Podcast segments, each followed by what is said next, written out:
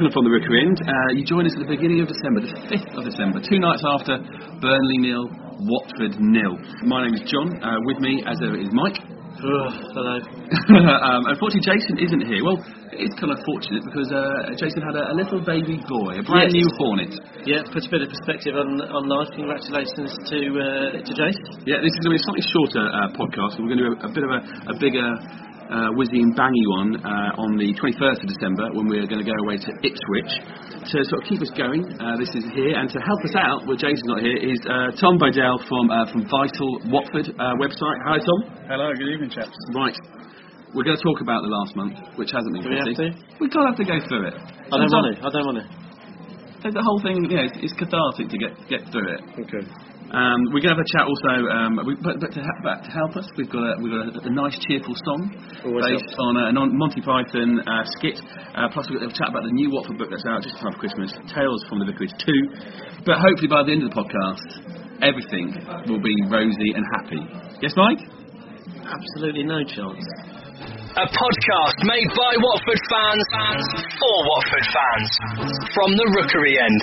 The, the, recent run, as we all know, hasn't been great. You know, we, we drew away at Burnley the night, lost 3 0 at home to Yeovil, lost against Bolton 1 0, drew, almost won away at Middlesbrough, uh, and of course, that 3 0 home defeat against Leicester. It's, it's been pretty poor. In fact, so poor, Mike we, uh, we haven't won a game for over two months. Last win was 2 1 away at Huddersfield on the 5th of October. Now it's the 5th of December. Yes. It's a long time to go without a win. A, Yeah. win. a man cannot live on nil-nil draws alone.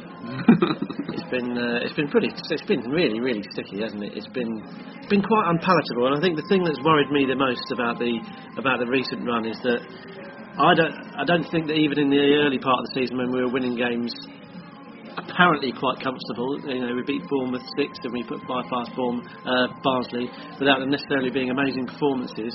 Um, I was at Reading, the Reading game, which was exciting obviously because it was three all last minute equaliser, blah blah blah.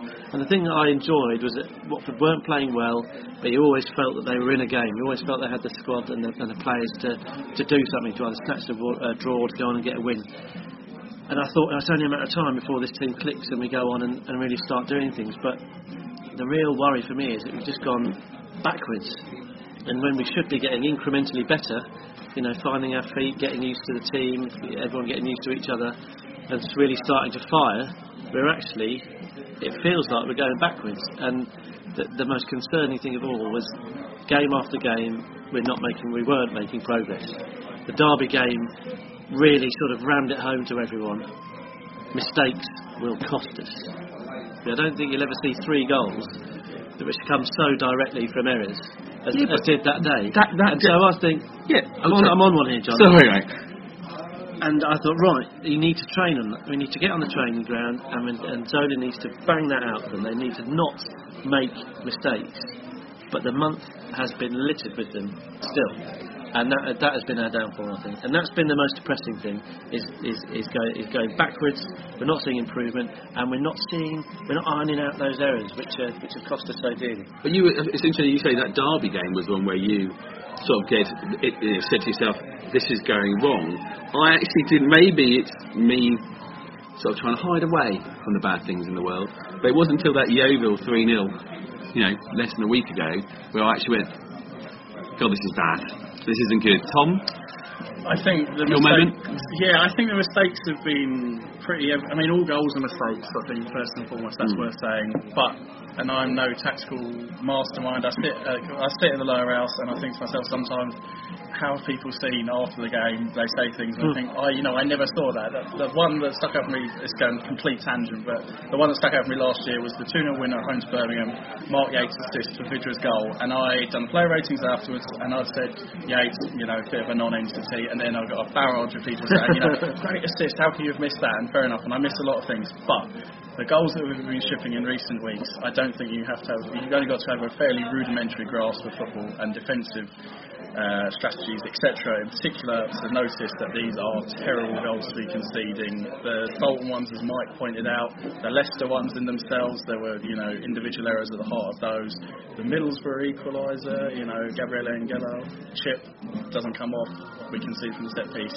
And the goals on Saturday against uh, Yeovil, you could see where they were coming from at the time. You could almost see what was going to happen uh, fast forward, as it were. And these these are the issues that I think need to be looked at. If we take those out of the games, and it's all hypothetical, if we take those out of the games, then perhaps we wouldn't be losing the games that we have been losing. We might only be drawing because we're not scoring the goals we were at the beginning of the year, or season, I should say. But certainly, you know, the base to build on is clean sheets, and we've not been doing that. Well, Jason uh, can't be here with us in the pub, but he, uh, he left me an answer message earlier where he talked about how maybe the, the change of formation we saw against Burnley might be a step forward. Welcome to Orange Answer Phone. You have new messages. I feel a bit full actually, due to the arrival of my newborn son. I haven't actually managed to get to any of the games over the past month, but what the hell if uh, we didn't have any of the armchair fans giving their uh, opinions from afar on various contexts of social media, and probably quite boring, wouldn't it? Last time I put forward my ideas of a, of a 4-3-3. Uh, now, I was a bit worried earlier in the month. We were in the middle of this, this ball run, and Gianfranco came out and said that he didn't think the tactics was a problem. And that did worry me a little, but it seems he's gone, uh, he's changed his mind. And on Tuesday night, we saw him deploy a 4-5-1 formation, trying something different. I think Mr. Zola knows a lot more about football than me. I was, I was pretty sure in my head that was a problem, and our bad form down to the fact that teams have worked us out. They know where we're going to play. Without a Vydra type player up front, we've got no strikers playing on the shoulder of the last defender. We've got players like Forestieri and Deeney who are very different in terms of the way they play strikers, but both want the ball feet um, or with back to goal, and that means we're not stretching the, strikers. We're not going wide early, so we're playing the ball up the middle. Those areas are getting very congested. The opposing teams are packing out the middle of the of the park, and we're not looking to get it wide until it's gone up the middle first. Then, when the football backs are making those runs out wide, we then see that as soon as we lose the ball, the opposition are exploiting that space and trying to get in behind and getting the ball out wide. So with the 4-5-1 then, I think that Zola's deploying, hopefully that will address that. It means we've got wide players both at the back and the midfield, and we're packing out on the field as well. The only worrying thing for me was from the sounds of it on, on Tuesday night that Burnley was still able to get the ball out wide and getting good crosses in, and that seemed to be where they were they were most dangerous from. But of course, we've only tried it for one game, so there's a a long way to go yet. I am pleased to see that Zola is trying something different. For quite some time, we've said, has Zola got a plan B? We always thought it was going to be a 4-3-3. He's always said that his 4-3-3 is his favourite formation. That's how he started when he started his Watford career. It didn't quite work for him, so he's trying something else. Maybe even a plan C that we're going to see here over the, over the coming days. Some fans might see that as being a bit negative because there's only one player up front. Not necessarily. We saw his formation against Burnley, but he was allowing two of the three central midfielders to, to push forward uh, and support the attack. And I'm talking about, yes, maybe the negativity of only having one up front. But let's not forget, the world champions, Spain, they play in that way. Now, of course, we're not Spain. We haven't got the world-class midfielders that, that Spain have got. But then we're not having to play Holland and Germany and Argentina to win the World Cup. And we have got an abundance of midfield players. We've got various options there and we know what a lot of them are capable of, and they're capable of good things. So getting Abdi missing in big time. Hopefully he'll be back soon. They're talking about him starting training uh, imminently. If he can come back, we know how well he drives the play forward, and I think we get him in that attacking midfield role, along with McGugan, if he can apply himself for 90 minutes, Deeney playing up front, holding the ball up, then uh, yeah, I think that could work well. Is this change of formation going to be the, you know, the change of formation going to be the, the starting point? Well, I think um, regardless of the change in formation, we've had a change in um, in fortunes. We've had a, we got a point from that from that sort of change in, in formation. So I think yeah, that's got to go down as, as a successful evening. Tuesday night away at Burnley. I, I don't care if you've won ten in a row or lost ten in a row. Getting a point away at Burnley on a Tuesday night is, is a decent result. I think in the context of our season, it wasn't only decent but but was absolutely necessary. Um, and uh, I wasn't at the game. Uh, congratulations to 273 Watford fans who were. Um, well, I don't know if congratulations is the right word, but uh, get yourself checked out at the uh, local but, but um, I think I think a lot of people were clamouring for, for a change in, in formation, and, and lo and behold, it, it came to pass with that with that four five one. And initially, you think, well, it sounds a little bit negative, really, with um, with uh, with one up front and as it proved to be the case, I don't think we really carved out many chances. We didn't score again. We stopped. We didn't concede, but we didn't score. So I, I think the best that can be said for Tuesday night is it stopped the rot, and we now need to build.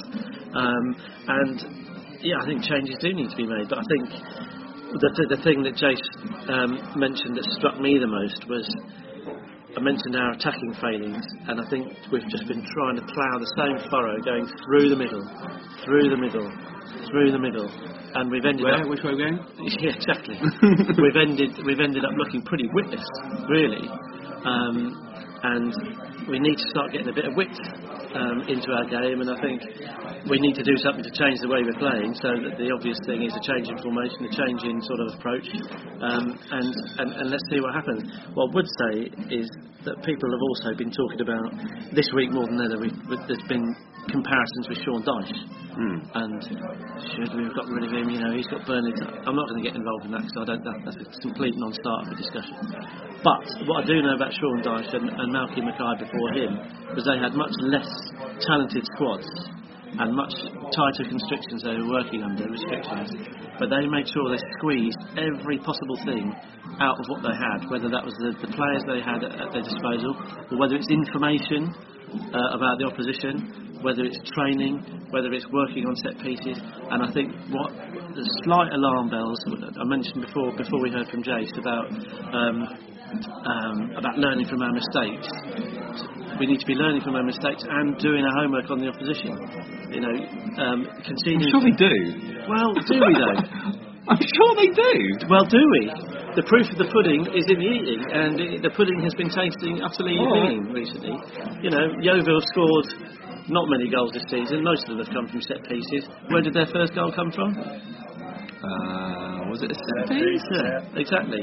And you know, fair- you know, Yeovil are trying to do the same thing as us. We've got no divine right to beat Yeovil. They're a championship football club. We're a championship football club. Losing an individual game is no no disaster. Losing to the bottom club is is poor. And losing 3 0 is poor, and conceding a goal, um, which is pretty much telegraphed um, from the, for the whole of the season, is, is, is poor. So that, that's the thing that worries me a little bit. It's just, are we making the most of, of what we've got behind the scenes? Um, Maybe, but I like the fact that you know we are. One thing that we are getting back, a resource we are getting back is Nyron Nosworthy. Tom, it's nice seeing a player like him. Yes, on the pitch. I think for all, and I'm a big fan of Angella, for all his ability, there are certain things, and this is going to probably sound terribly xenophobic, but there are certain qualities that uh, British defenders or defenders that have played in England for a large portion of their careers uh, renowned for, and I think Nosworthy is someone who certainly fits that uh, stereotype, if you like, of being a big, strong, put your head on it kind of defender. And as brilliant as Angella is, as I say, there are some. Uh, you know, weaknesses in his game, and Nosworthy perhaps complements the person, the defender next to him in that respect I think- quite nicely. I think that sort of kind of says where we are, though, Tom. Because I remember when we spoke to um, we spoke to Marco Cassetti, and I asked him, you know, what's the best thing about being a defender? Is it, you know, is that last ditch, ditch tackle? Is it clearing on off the line with your head? And he said, no, it's it's starting a move. It's contributing to a goal. Hmm. And I think that, you know, that was so refreshing. That was amazing to hear as a Watford supporter. That that's the way we are now playing football. Our defenders aren't worried about, well, of course they're worried about it, but their their target isn't to stop goals. Of course it's their target to stop goals. Yeah. So the sole target or aim in life. You know, they want to be part of goals. That's that's that's you know, that's, that's what really floats their boat, and it, it was, that was such a joy to hear that. And it was, and I and I sort of chastised myself a little bit for being, you know, what an English football supporter thing to say. you know, it, you know, it was amazing, you know, crunching some of, you know, Ronaldo or something like that. Of course it isn't. It's it's set in a flowing move game, and at the time, it thought, yeah, of course, that's the Watford. That's that's Watford now. That's us, and isn't it fantastic? And it just felt so exciting. It was it was it was brilliant to hear. And now, of course, one sticky run later, and we're sort of we're going back to those tried and tested methods. And I know exactly what you mean. I was I was more than happy to see Nyron Nosworthy take the field. Um, again, it was Bolton who came back uh, Yeah. for, wasn't he? And it is he's a reassuring presence because we know him and we understand him and we know that if in doubt he is going to put it out. And if the East End haven't been knocked down already, he will you know, he put, he put a, a opposing striker into that. Um, but I think it's a shame. I think it's a shame that we're sort of going back to to you know less. I mean, we have to. We have to because we need to stop the rot, um, and we have to reassess where we are, and we need to make things work again.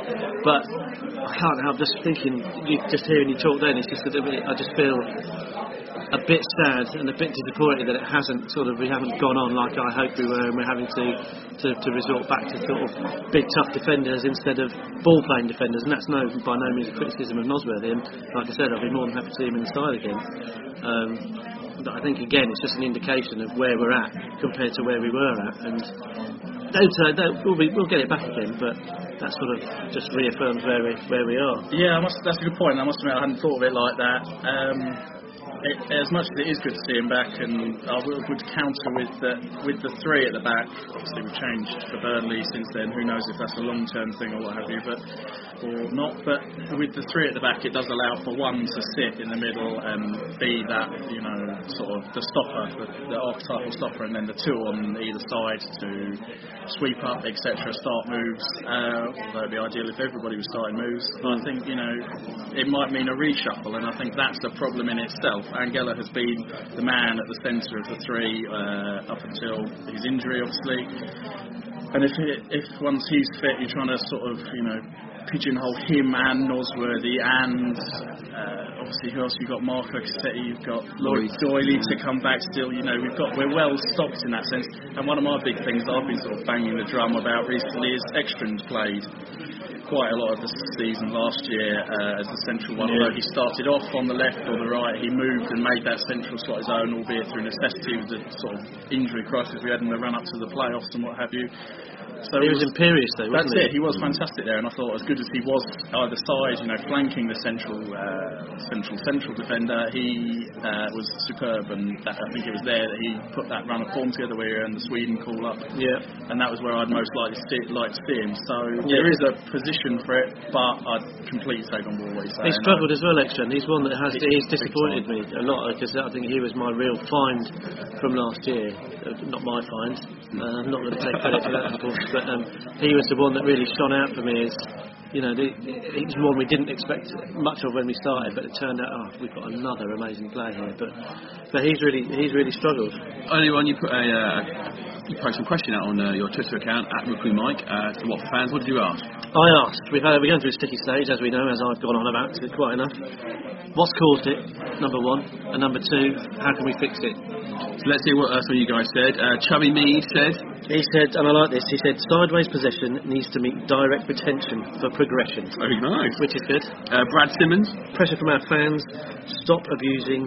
Start supporting. oh, Ian Fuller, The problem is we've got a couple of bolts that need tightening, and the solution is tighten them, don't replace them. very good. Uh, Patrick McNicholas, Patrick means business because he's shouting. All capitals. no goals. Bad defending. That's the problem. His solution. New strikers shout at defenders. uh, Johnny P, Cause too predictable tactically. Answer. Sack Zola.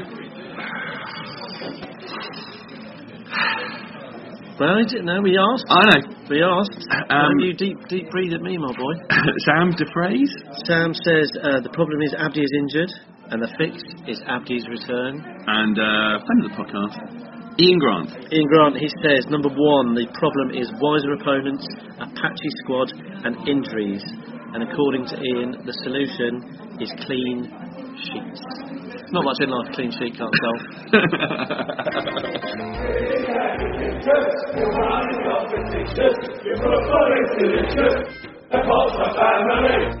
A podcast by Watford fans for Watford fans. This is from the Rookery End. I'm going to be honest. I've found it tough over the last over the last month. It's been, been poor fare. It's been hard to watch. The results haven't been great, and a lot of soul searching. Someone who has remained unstintingly positive, unswervingly positive, even more so than our very own John, is Tom from Vital Watford. And Tom, you were almost a lone voice on social media at the weekend after the Yeovil game, sticking up for Watford, um, saying be positive. Why should we be saying positive? Uh, yes, as you said, a lone voice, and I'm probably alone in what I'm about to say, which is last season was fantastic. There's no doubting that, and the general consensus, and I got picked on for this as well, saying that the general consensus was last season was one of, if not the most exciting season to be a Watford fan in terms of the football put on offer by Gianfranco and the players. And I'm sure I'm not going to find any disagreement in you two in that regard. Well, but I will say that was last year. yes, We- We're talking now after four home defeats in a row, uh, one point, two points out of a possible Brazilian. Um, you know, people are starting to ask for, ask, you know, is Zola the man? Uh, can you defend? Uh, can you defend the manager in the face of this sort of form? Yes, absolutely. Uh, from last season, we started off with this kind of ragtag band of loanies, and I think we were all very uncertain about what the future held in that regard. There were still your Chris Iwelumos, Craig Forsyth, knocking around guys that had been signed by the previous regime, and they were very good at what they did, but they had limitations, and in the side that we were creating, they perhaps didn't have a massive role to play. But somehow he took that group, and let's also just quickly not forget that the signings are made by Gianluca Nani. There's obviously a degree of uh, discussion, and I think I read something recently where he said that they all have to agree before anyone is signed, but they're still, it's not, Zola doesn't have complete autonomy on that. No, no, I think that's a very good uh, point. The on more. So he has to mould this group together, and he does, and he made a fantastic team, and they kicked on, they're brilliant. And as you rightly said, that was last season. And I was about to say that again, John.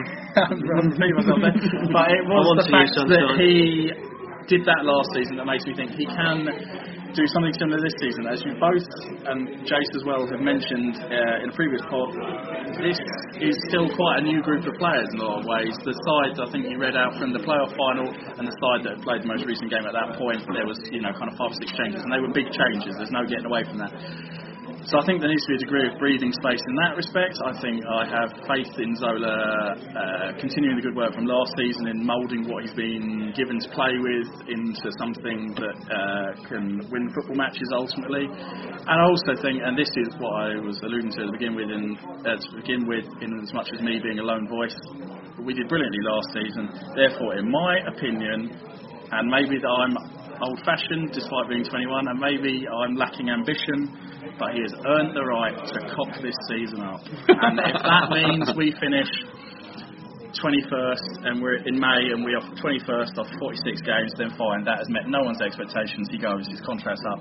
But let's at least give him that opportunity. It's a 46 game season. We are seven, I think 18 now after the game at Burnley on Tuesday. We are 18 games into the season. That is quite a lot to play. 28 to play, a lot of points available, and we see year in year out the team that comes steaming into the playoffs, steaming into the top six, or top two for that matter, is the one that quite often does well because they have the momentum, and that should not be forgotten. Are Tom's, Mike, are Tom's expectations off? Well, I think I think Tom's expectations are are very very reasonable and probably more reasonable um, than he probably actually has a right to, to expect. I'm talking about you in as if you're not here, you are, you here. But I, I think people are getting their knickers in a twist, and it's not it's not hard to see why because the reasons we discussed, we're playing pretty bad football and we're losing a lot of games.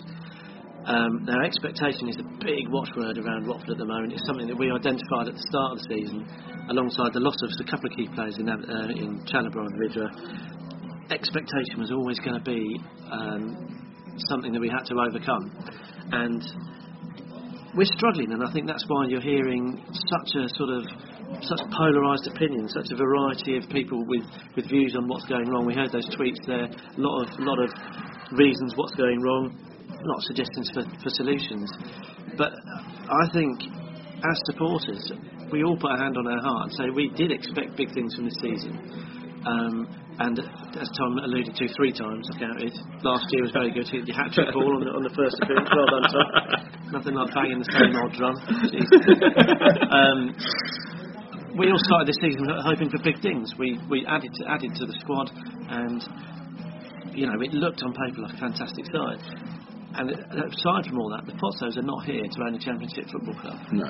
They are here to take us into the Premier League. So I think those supporters, and I count myself among them, who are now, and I'll be honest, expecting a degree of success, and quite quickly, we're only aligning our expectations with those of the of the owners.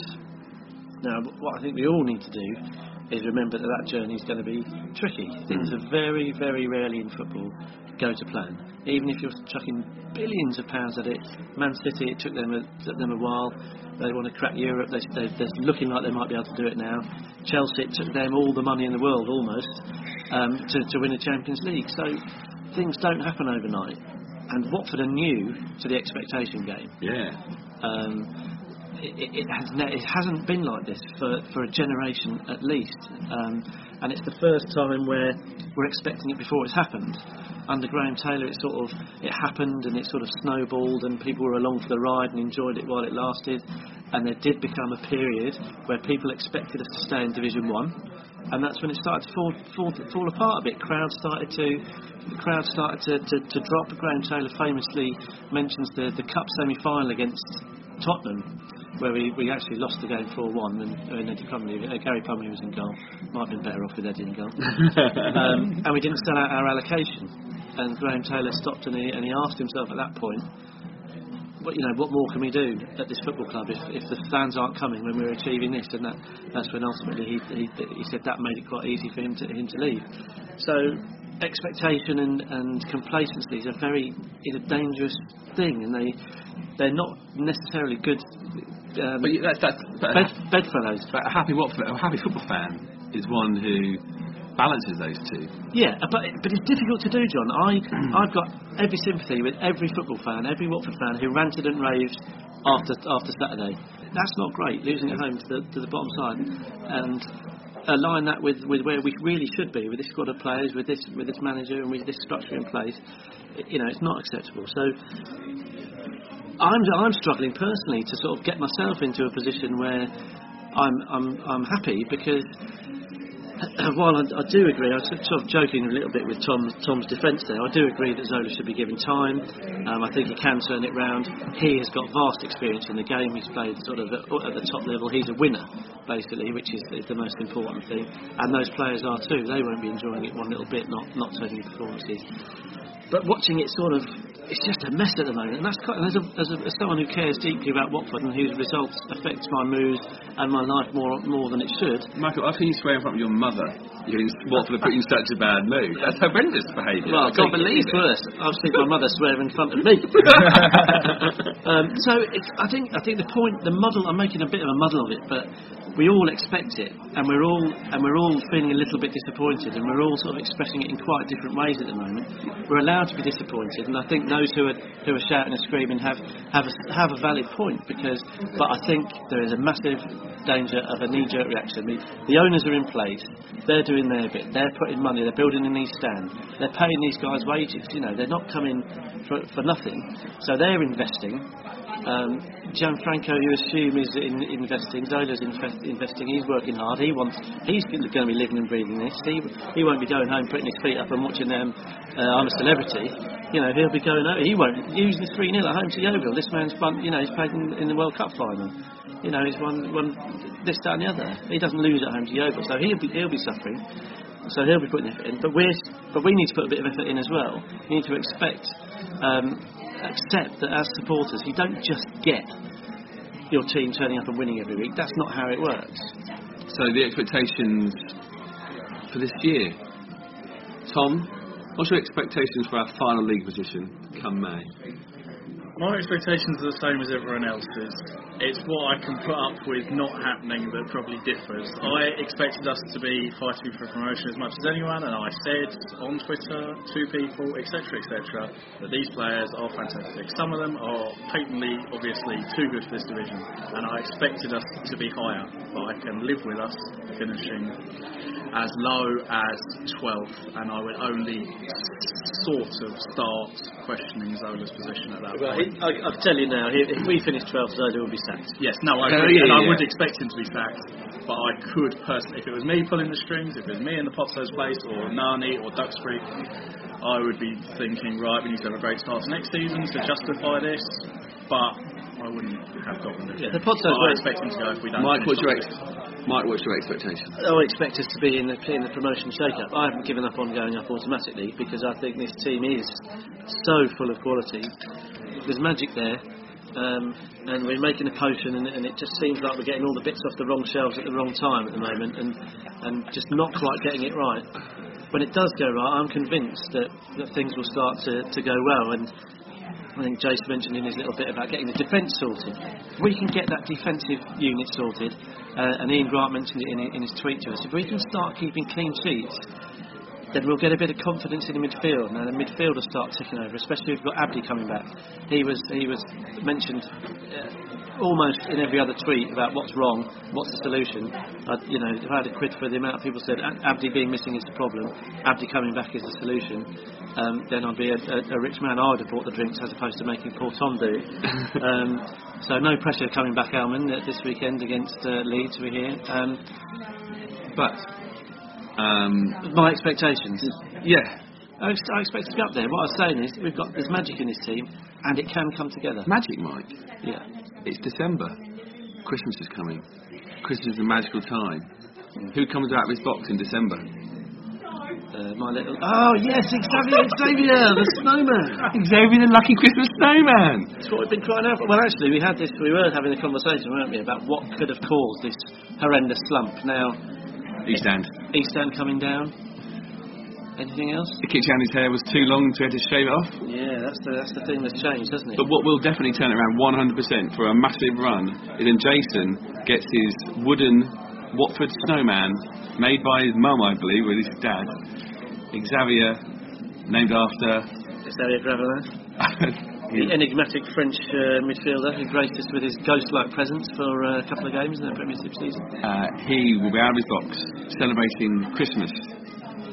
And if I if we don't win And- games over Christmas, then I'll be going out of my box.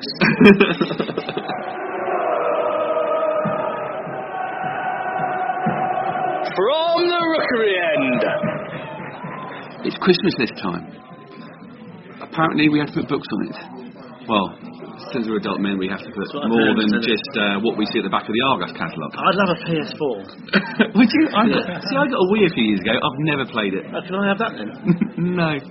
Um, I might play it, but anyway. Um, what fans, what we're going to put on, on it? Last few years, Lionel Birnie has um, have been publishing books about Watford, made it easier for at least one more thing. It means our nagging mothers asking what we want, and meaning we don't have to have a pair of socks. He's given us help. Uh, volume two of his Tales from the Vicarage uh, is out. So I say his, it's more of a collective. The, uh, the Tales from the Vicarage. Uh, first book came out last year. It was, it was fantastic. Um, Tom, you got to read it. What do you think? Uh, fantastic read. Um, every chapter was brilliant. Uh, there was some really good sort of a variation, I think. Yeah. is what the key word, isn't there? From the the fiction elements to the interviews to the factual uh, recounts. And for someone like me, only being 21, I don't have a great experience of supporting Watford over the years and through some of the less uh, auspicious times that perhaps you two have had the pleasure of supporting us through. So it's, you know, it's good from that point of view to sort of catch up with what's gone before. Yeah, and that's that's a really good thing. Uh, the, the, new- the new book's out and uh, has many authors. Does it not, Mike?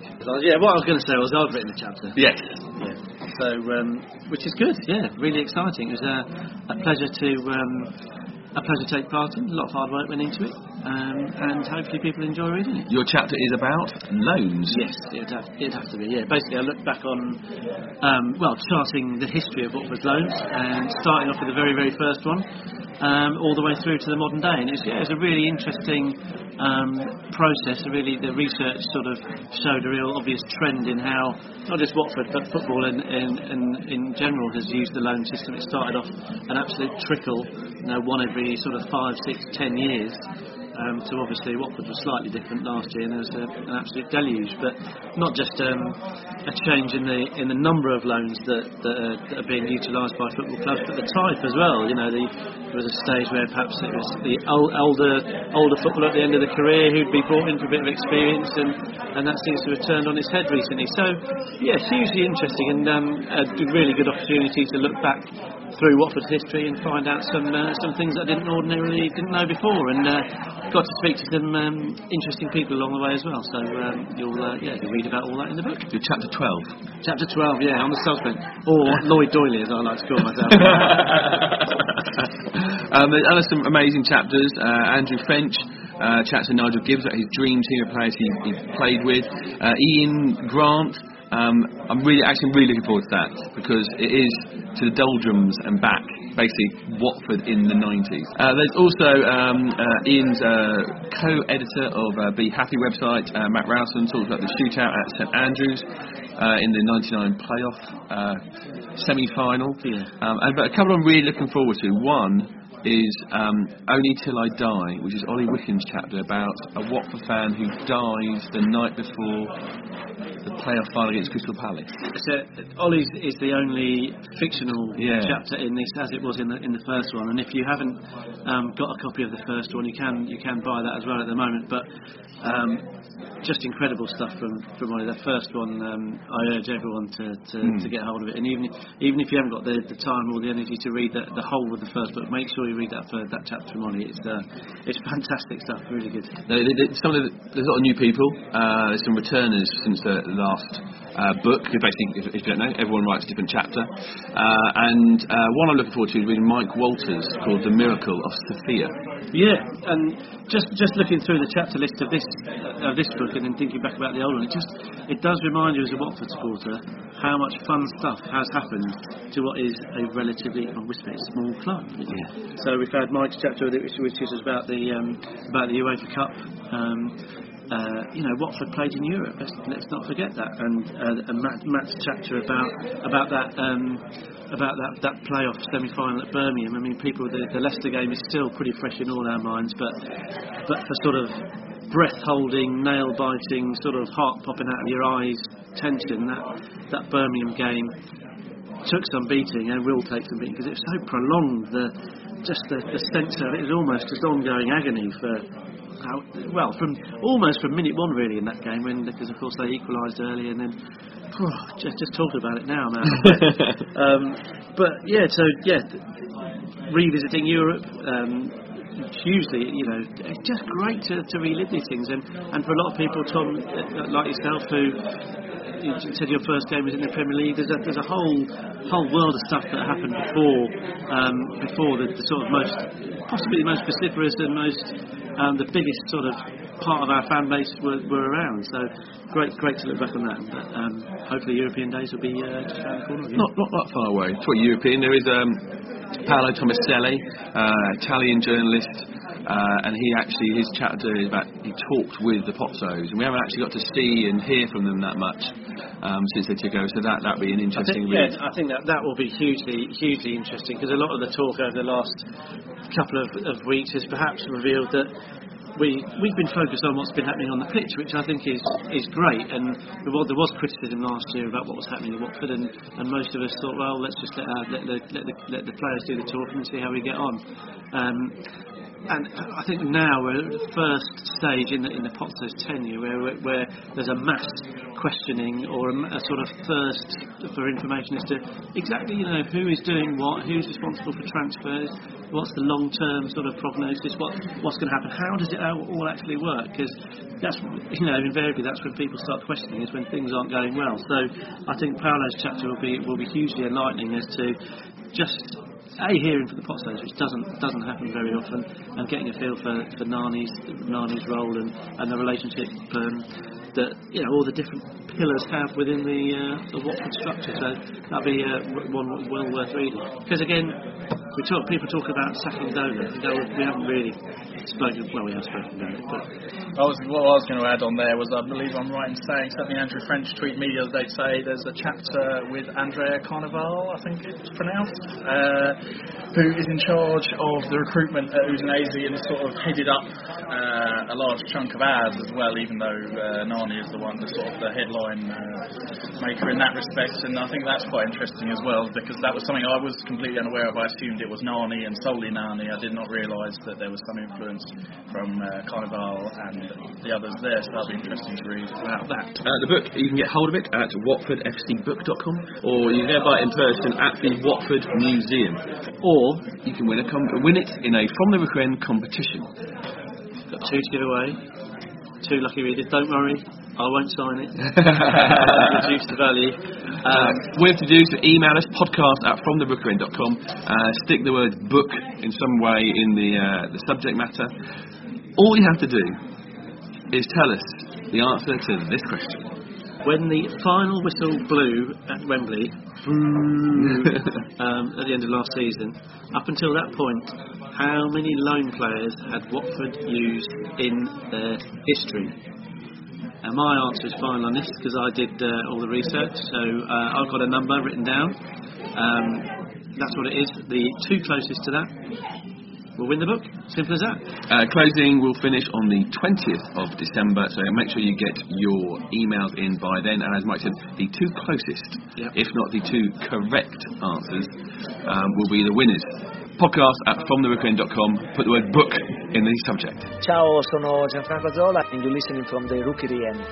We're coming towards the end of uh, 2013. Not the end of the season. There's still a long way to go, as Tom has said. Tom, we've got games uh, at Leeds, at home Sheffield Wednesday, away at Ipswich, uh, and then uh, home game home game against Millwall on Boxing Day, and we finish the year at home to Queens Park Rangers. Easy life, yeah. Those, I think, are a fairly tough set of fixtures as it goes. Leeds have been on a good uh, run of late, um, uh, albeit they lost a couple. They've not drawn any really this season. They've won quite a few in the last sort of couple of months after a winless September. I checked this out the other day. So, no, they're forward Sheffield Wednesday. Obviously, you'd think easy, but uh, sort of struggling down there at the bottom of the table. Just sacked Dave Jones, so hopefully they'll be, or hopefully not in our case, but hopefully from their point of view, new manager bounce and all that. Ipswich, always a tough uh, game, and Mick McCarthy, good manager.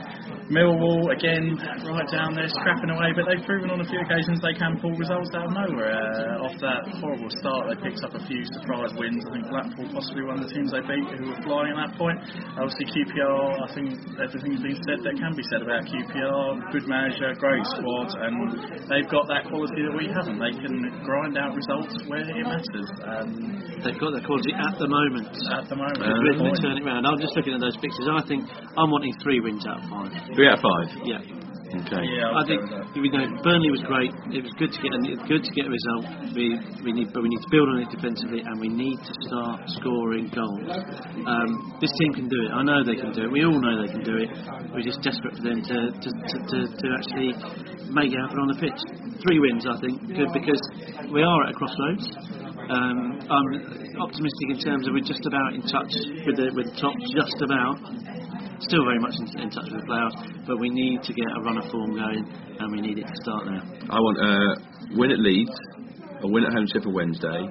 We'll draw against Ipswich, we'll draw against Millwall, and we'll beat QPR. That'll do for me, mate. Merry Christmas is on our way. I was going to It's happy say, come. do you think this has been the hardest podcast we've had to do? Why? Because of how negative it's been. Yeah. Yeah. I mean, like, yeah, under, the first two seasons under uh, and uh, and Dyche when we were doing these podcasts, there weren't great spells, but yeah, by far, this is probably the worst run we've ever had whilst doing this podcast. all comes back to the word expectation, doesn't it? The fact that there was no expectations or very limited expectations under Dyche and Mackay, and now this is only judged as a bad period because expectations. Stick with it, fellas. We can do it. We're going to be all right, I reckon. We're going to be all right. Christmas is coming. The net will be getting fat. We don't need any pennies. They've got a few apparently in the hot toast. Yeah. Uh, thanks for listening, Tom. Thanks for getting involved. Absolute pleasure. Um, well done again to Jason uh, and his uh, girlfriend Nikki on the arrival of a brand new Hornet.